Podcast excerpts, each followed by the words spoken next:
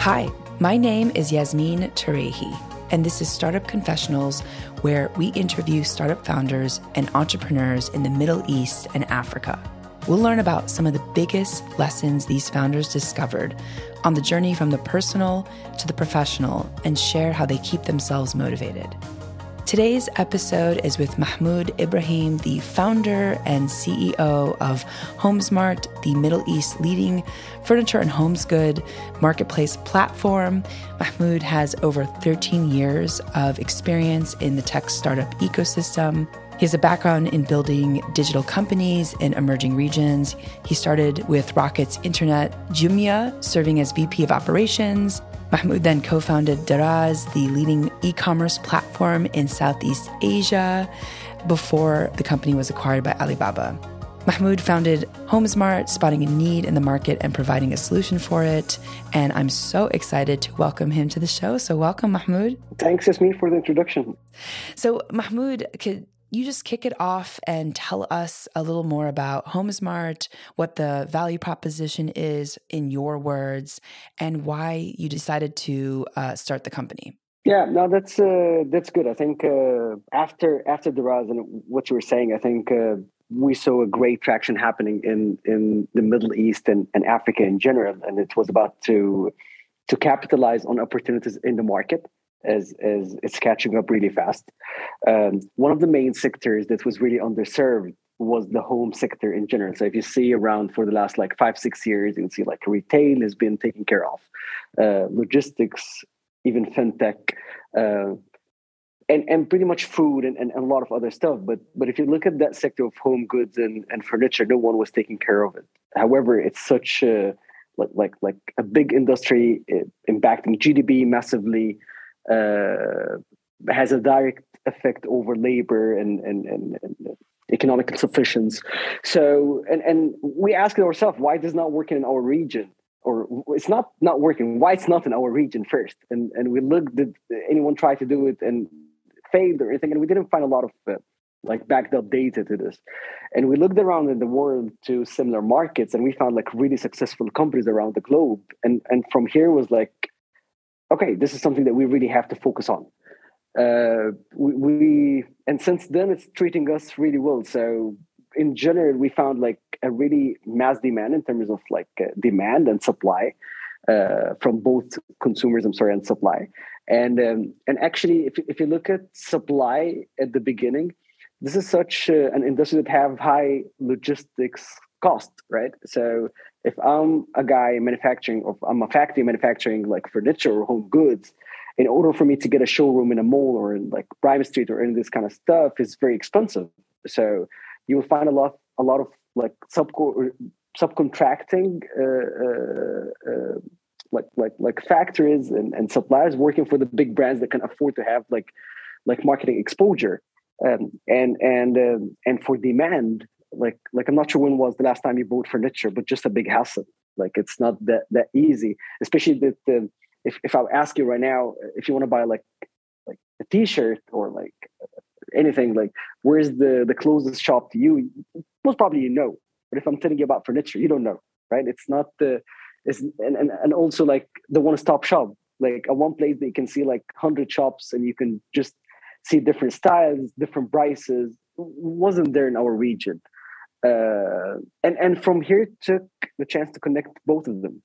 And uh, Mahmoud, and so you started out uh, which country in the Middle East, and where are you available right now? Yeah, we kicked off out of Egypt. It was it was uh, the mass market. I call Egypt like is is a very good market to do like your lunch, giving the the mass population and the variety of consumer segmentation, um, and it's really worked well. And recently, we just uh, launched Saudi with a great success so far over the last three months. Uh, yeah, but now we're we're Egypt Saudi.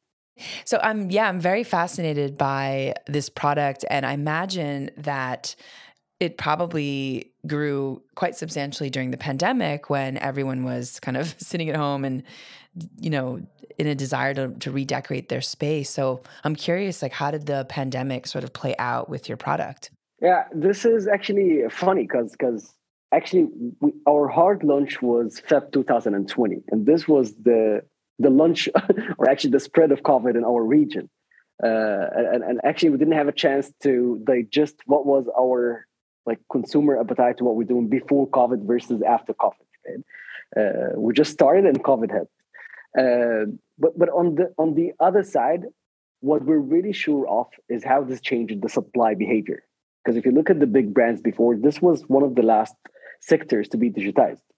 What happened is like everything was depending 100%, not 100%, but at least 95% over like brick and mortar and like offline showrooms and this kind of stuff.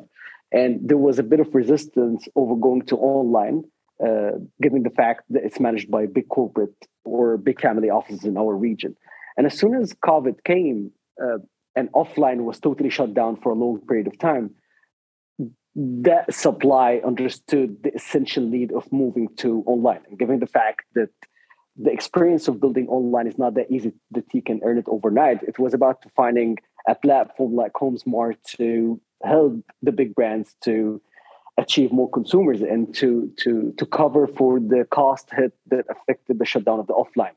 So for sure, we know that it affected the supply more than the demand, and of course, demand after this was was pushed to, to use online.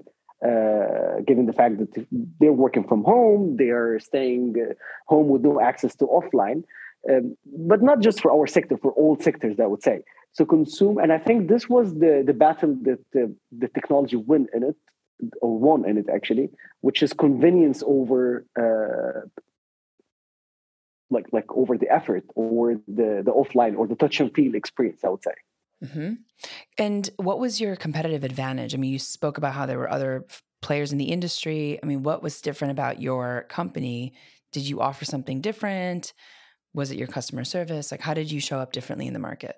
Yeah, I think um, I think as I said at the beginning, right? It's the competitive advantage for us was for both supply and demand. For supplies, like we're giving you a free showroom online that you showcase your your products, and now you can build and capitalize on your own brand rather than subcontracting for the big brands. Or so we went to the to, this industry had a lot of middlemen in between. So we tried to go to the sources of factories and even small workshops and giving like fair chances to the supply.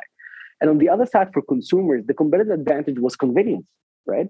And the, the the the part when you have as a consumer a chance to compare between prices, different designs, different styles, uh, different shapes, and this kind of stuff, which really mattered for consumers a lot. They didn't have a lot of options.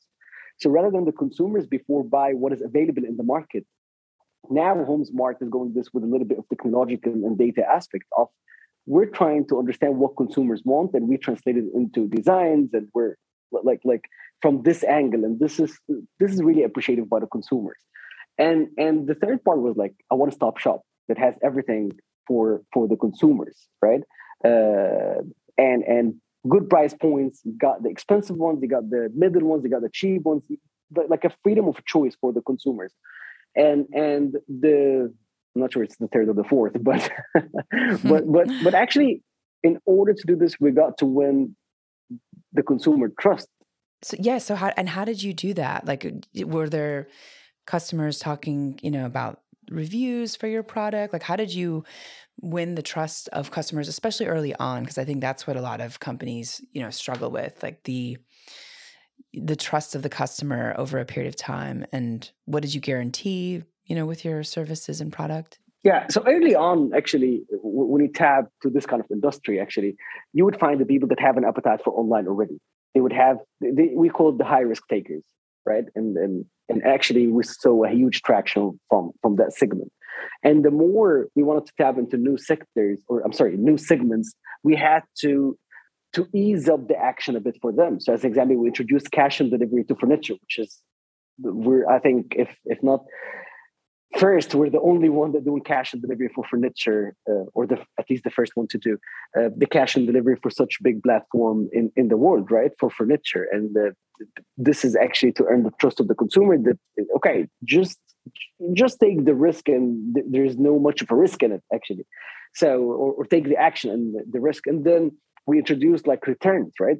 As a consumer you have the right to return within 14 days if you find defects or anything. So all this kind of stuff is is taken into consideration being said that we monitor this this stuff really with a lot of data to make sure that to avoid like like any abuse or anything happened by consumers as well. So we try to monitor this in in a very very uh, like close uh, uh, monitor way for data to understand what is the implication of this over the uh, business running into day to day. And actually, if you see, and and this is something that that that we receive a lot of uh, comments on it every day.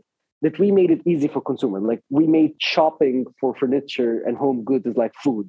So you don't have to worry a lot about the high ticket size and you're you're worried about what is coming so you know exactly if you're buying something from HomeSmart you'll get what i like otherwise you'll get your rights back hmm, i love that so uh, mahmoud i, I want to switch gears um, and talk a little bit about what happens behind the scenes when you're running a company.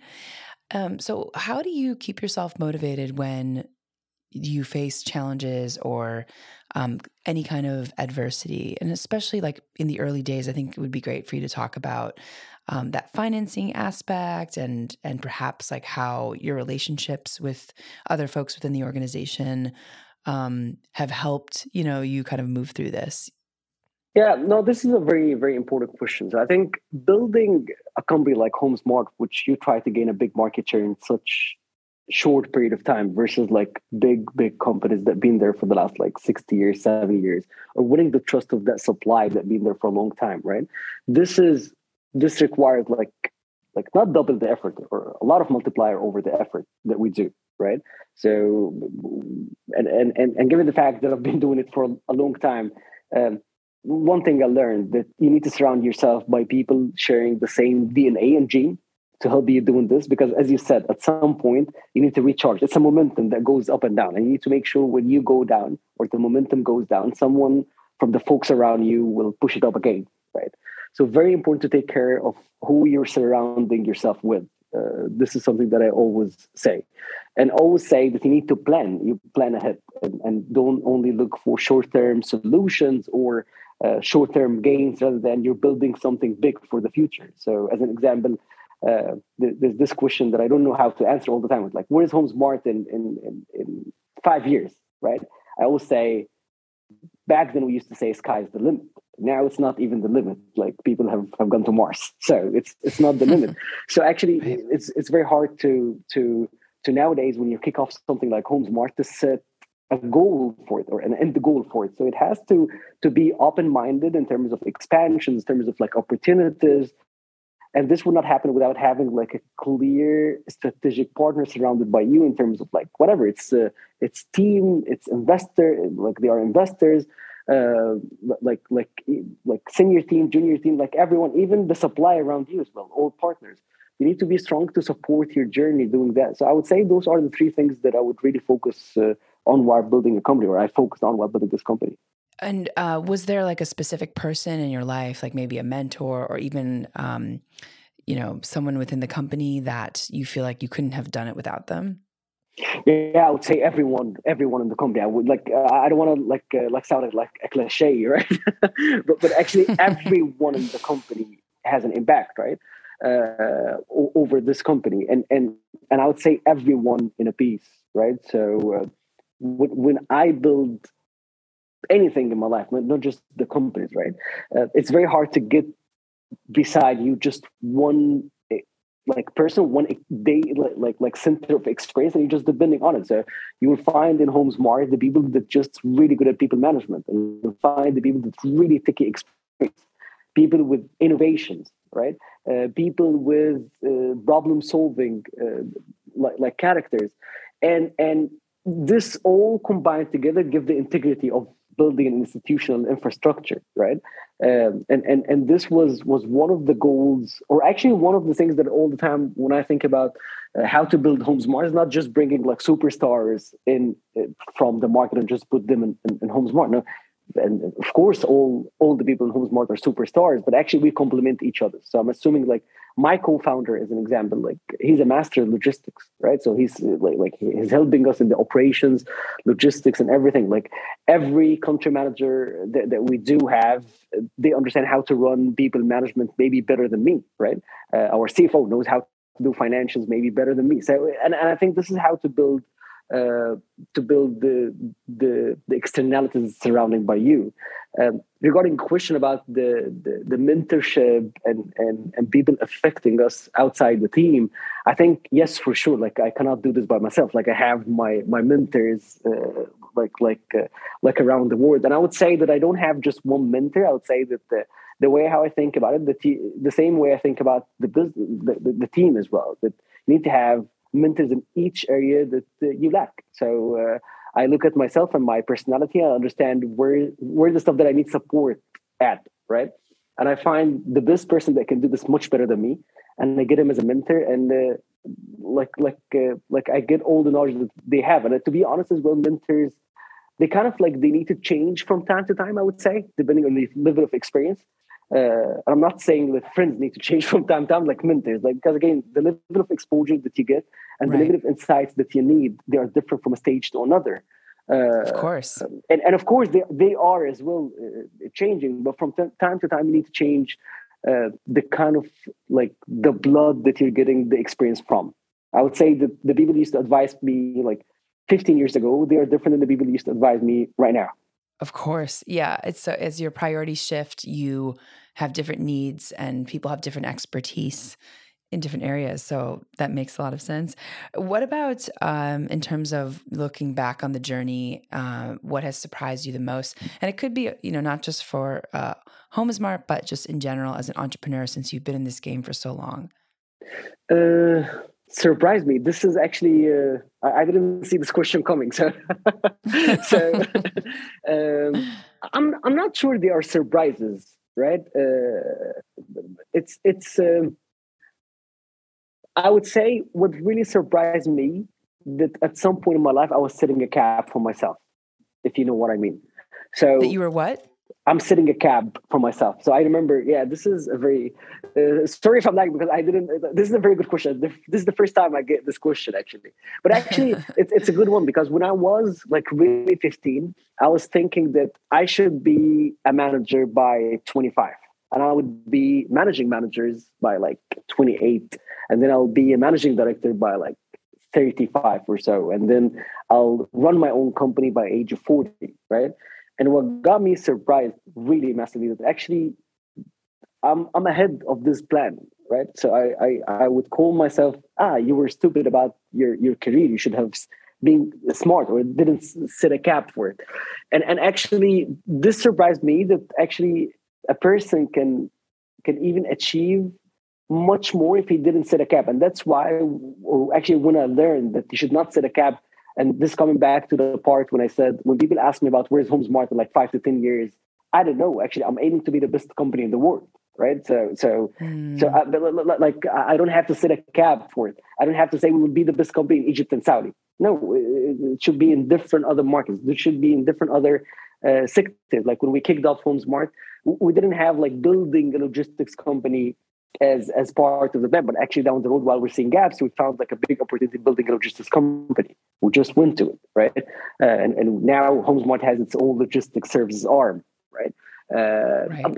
other stuff, right? Like like uh, like, and I would say something that surprised me that every time I put a cap for myself, uh, I found myself exceeding it without me knowing that I'm exceeding it, and uh, you feel like you should have been smarter about it.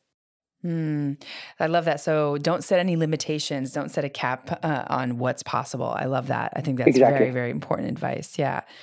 So, Mahmoud, what about any books uh, that may have inspired you on this journey? Books that you may be reading right now, or that you read in the last couple years that you thought were particularly helpful um, on your entrepreneurial journey, and that you would recommend to the audience, and why?